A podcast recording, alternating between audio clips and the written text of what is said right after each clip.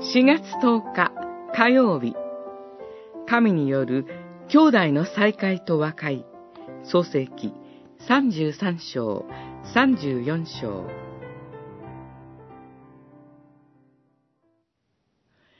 ヤコブはそれから先頭に進み出て、兄のもとに着くまでに七度地にひれ伏した。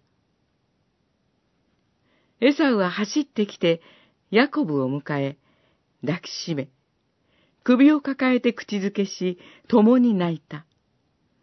三十三章、三節、四節。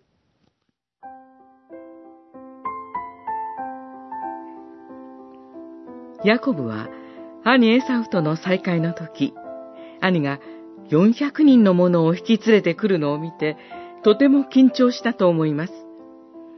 ヤコブは兄のもとに着くまでに、七度地にひれ伏し、へりくだった姿勢で臨みました。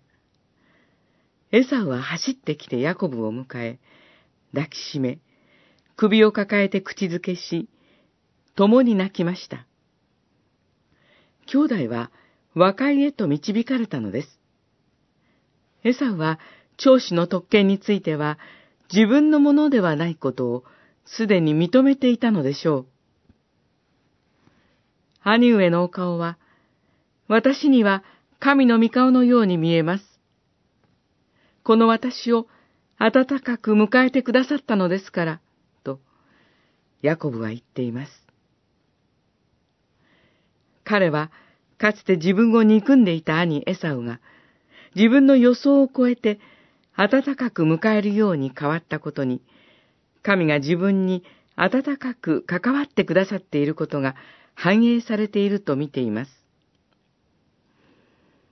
ヤコブは兄との再会に緊張しつつ備えてきましたが、主ご自身がエサウにも働きかけ、すべてを整えてくださったのです。神は私たちを温かく扱ってくださっています。その恵みは相手にも及んでいくのです。